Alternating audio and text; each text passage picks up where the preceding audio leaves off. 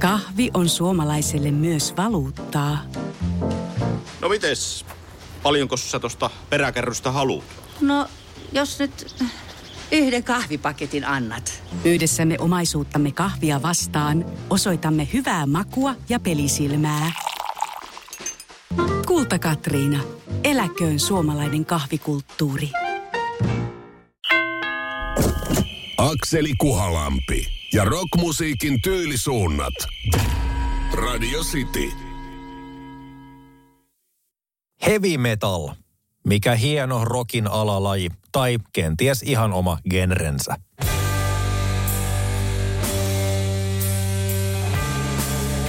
Oliko se Black Sabbath, Beatlesin Helter Skelter, Steppenwolfin Born to be Wild vai mikä? Hevin alkutahtien ajankohdasta voidaan kiistellä, mutta 70-luvun alusta lähtien se alkoi joka tapauksessa nostaa päätään. Raskaine sävelineen ja vanhempaa sukupolvea kauhistuttavine sanoineen se tuli suututtamaan kirkonväen ja turmelemaan nuorison. 70-luvun loppua kohti kuulosti jo toisenlaiselta, kun hevi oli vaihtunut punkkiin.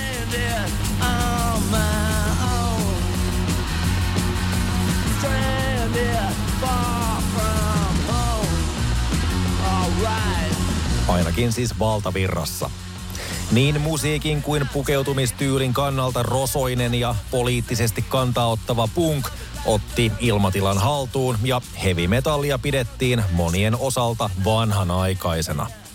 Samalla myös nälkävuosien mittaisille yltiötaiteellisille progelevyille pyöriteltiin silmiä.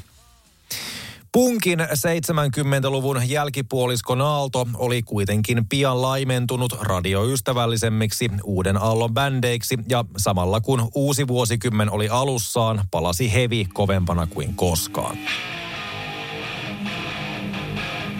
Mä ajattelen, että se on se läpimurto Amerikassa. Punk ei koskaan siellä niin kuin englantilainen punkrocki mitenkään räjähtänyt sen kummemmin. Että tota, englantilainen New Wave of British Heavy Metal meni kovaa siellä läpi. Ja sitten siellä oli niin kuin nämä just Iron Maiden ja Judas Priest, ne heitti jo siellä isoja hallikeikkoja sitten, että ne, se tuli yhtäkkiä äärimmäisen suosituksi tämä matsku Jenkeissä ja isosti. Ja ehkä siinä kävi vähän niin myöskin sen punkin kanssa, että se oli semmoinen hetken, että mitäs helvettiä tämä oikein on. Ja sitten kun se oli kuultu ja nähty, jos siinä ei tavallaan tapahtunut mitään muutosta sen kummemmin, niin no niin, tämä on nyt nähty ja nyt on taas tilaa jollekin muulle. Luonnehtivat Radio Cityn 80s Rock Shown isännät Jyrki 69 ja Jete Ollinen. Heavy metalli nousi punkin jälkeen takaisin suosioon 80-luvun alussa, mistä suuri vastuu kuului niin sanotun uuden aallon brittihevin edustajille, joita olivat muun muassa Saxon, Judas Priest ja Iron Maiden. Kun siis puhutaan heavy metallin uudesta tulemisesta 80-luvulla, eli tuttavallisemmin kasarihevistä, on aiheen alkutahdeeksi syytä ottaa englantilaista osaamista – Huhtikuussa 1980 julkaistiinkin siihen mennessä jo yli vuosikymmenen toimineen brittihevi-yhtye Judas Priestin kuudes studioalbumi British Steel.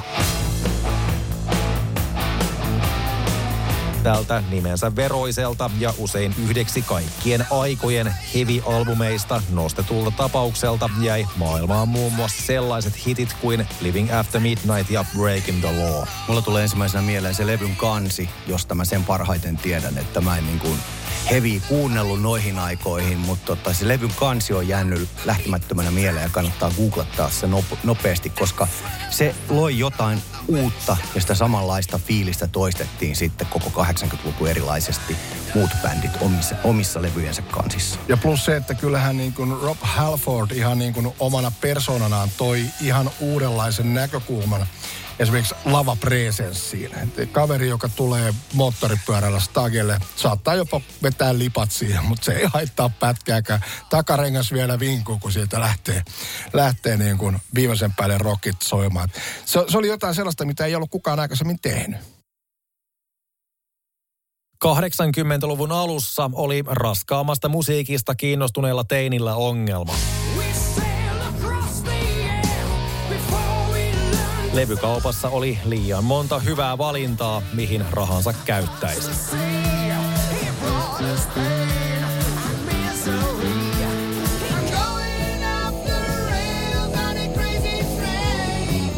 Ozzy Osbourne, Black Sabbathin Ronnie James Dio kokoonpano, Iron Maiden, Judas Priest. Kaikki nuo julkaisivat lajinsa ikonisinta musiikkia 80-luvun alussa.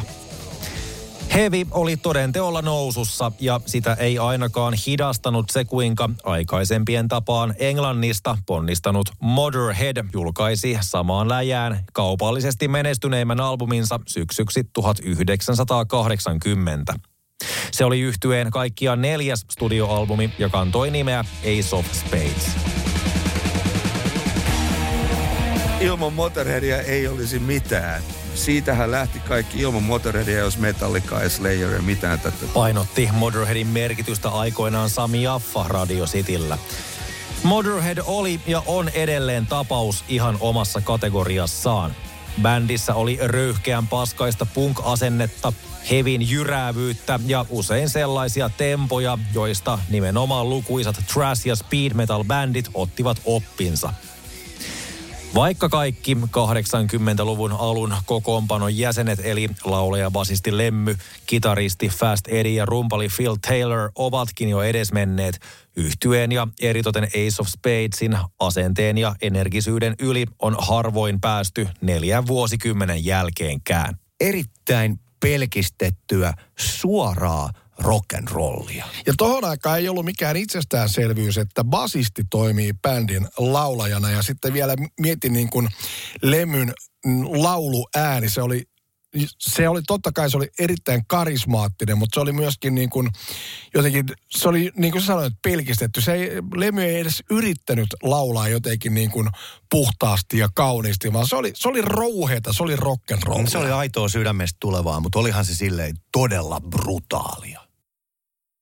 Kahvi menee suomalaisella tunteisiin, myös silloin kun sitä ei ole saatavilla. Siis mitä? Onko kahvi lopussa? Nyt mulla menee kyllä kuppinurin. Ai vitsi, että mua ottaa pannuun. Kaikkea kun ei pysty suodattamaan. Kulta Katriina. Eläköön suomalainen kahvikulttuuri. Täälläkö sä oot? Hei kuule, meidän pitäisi nyt kyllä varmaan lähteä. Laiva on jo melkein tyhjä ja autokin pitää hei ajaa ulos. Aha, joo. Meni ajantaju jotenkin. Mm. Mutta lähdetään, on tää mukava laiva. Joo, niin on. Sitä paitsi ei täältä kaikki ole lähteneet. Kato nyt tossakin. Ne on henkilökuntaa. Ei niin, me jo tutustuttiinkin, hei. Joo, hei, hei kiitos kaikille kovasti taas kärsivällisyydestä. Finlines. Meillä koet meren. Eräs niin kutsutun New Wave of British Heavy Metalin eli brittihevin uuden aallon keskeisistä yhtyeistä oli 70-luvun puolivälissä perustettu Iron Maiden. Englannissa ja vähän muuallakin elettiin kuitenkin bändin alkuvuosina punkin isointa aikakautta, mutta tämä ei basisti Steve Harrisia lannistanut tai saanut muuttamaan yhtyeensä taiteellista tyyliä. Bändi soitti reipasta heviä, sillä selvä. Menikin toki aina punk-boomin yli ja 80-luvun puolelle, kun yhtye pääsi julkaisemaan ensimmäisen albuminsa Iron Maiden vuonna 1980.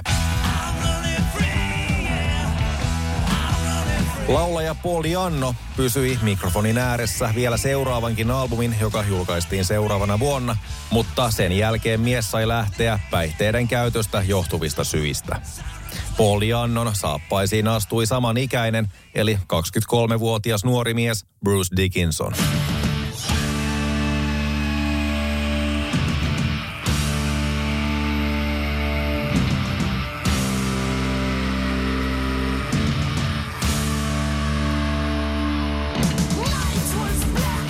Iron Maiden siinä mielessä mun mielestä mielenkiintoinen bändi tota, tota aikakautta, kun ajatellaan, että ää, siellä oli jo bändejä, jotka veivas metallia ja he myöskin esimerkiksi, nyt mä ajattelen noin kitaristin näkökulmasta, siellä oli kaiken näköistä Flying Vita ja muuta tullut jo tuotantoa, mutta nämä jätkät veivas perinteisillä blues-skeboilla. Siellä vedettiin Fender Stratocastereilla ja niin poispäin. Eli ehkä kertoo siitä, että kitaristeilla oli kuitenkin niin kuin juuret siellä syvällä juurimusiikissa. Ja Iron Maiden mulle taas tulee mieleen ensimmäisenä, koska mä en sitä koskaan sen kummemmin noihin aikoihin edes tsekannut, mutta mä tiedän ne grafiikat, koska ne oli niinku sellaista jotain ihan uutta, että ne loi semmoisen oman maailmansa niiden levyn kansien tiimoilta. Ja leimallisesti sitten ehkä se musa ja kaikki mitä siinä oli, niin se oli niin kuin pikkupoikien musa.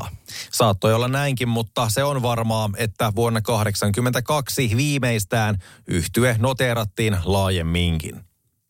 Ensimmäinen Bruce Dickinsonin kanssa tehty Iron Maiden levy The Number of the Beast julkaistiin maaliskuussa 1982 ja nousi kotimaansa albumilistan ykköseksi.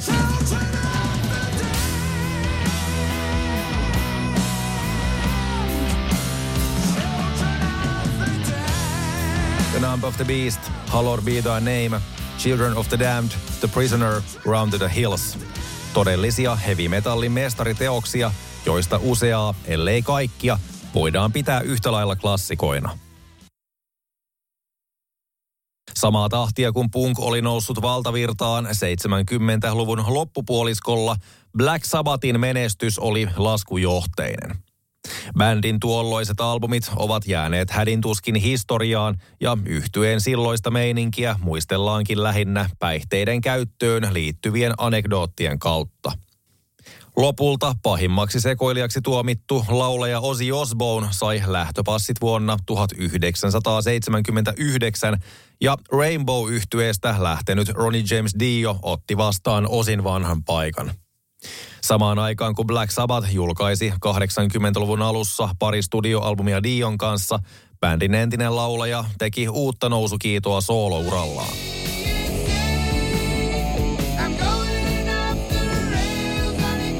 Crazy Train, Mr. Crowley ja muutama muukin klassikko tehtailtiin osaksi osin nyttemmin tunnettua back-katalogia. Osin maine pähkähulluna pimeyden prinssinä sai bensaa liekkeihinsä entisestään, kun mies muun muassa puraisi lavalle heitettyä elävää lepakkoa, jota toki oikeasti luuli leluksi. Ja jos aiemmin hänen kanssaan työskennellyt kitaristi Toni Ajommi oli kovaluu, ei kauheasti huonompi ollut myöskään osin uuden kokoonpanon kepittäjä Randy Rhodes, joka muistetaan eritoten taidokkaista sooloistaan.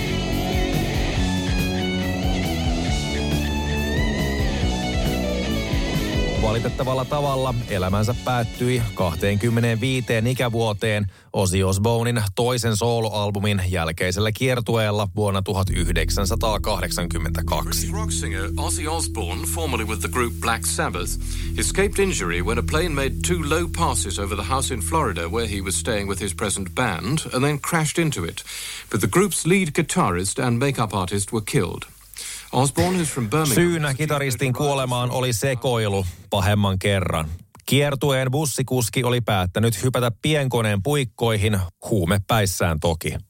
Randy Rhodes sekä kiertueen kampaaja meikkaaja kyydissään uhkarohkea syöksylento kiertuebussin yli epäonnistui ja päätyi läheisen talon seinään. Musertuneena tapauksesta Ozi olisi halunnut jättää kiertueen kesken, mutta se hoidettiin kuitenkin kunnialla loppuun Brad Gillisin täyttäen Randy Rhodesin saappaita. Teknisesti suoritusta on pidetty hyvänä, mutta siitä huolimatta aikalainen yleisö kohdisti turhautumistaan uuteen kitaristiin melkoisella tavalla. Ihme kyllä, Ozzy Osbournein kolmas soloalbumi saatiin ulos jo seuraavana vuonna, eli 1983 nimellä Bark at the Moon, jolta eritoten sen nimikappale muistetaan. Levylle kitaristiksi pestattiin Jake E. Lee. Akseli Kuhalampi ja rockmusiikin tyylisuunnat. Maanantaista torstaihin 15.30. Radio City.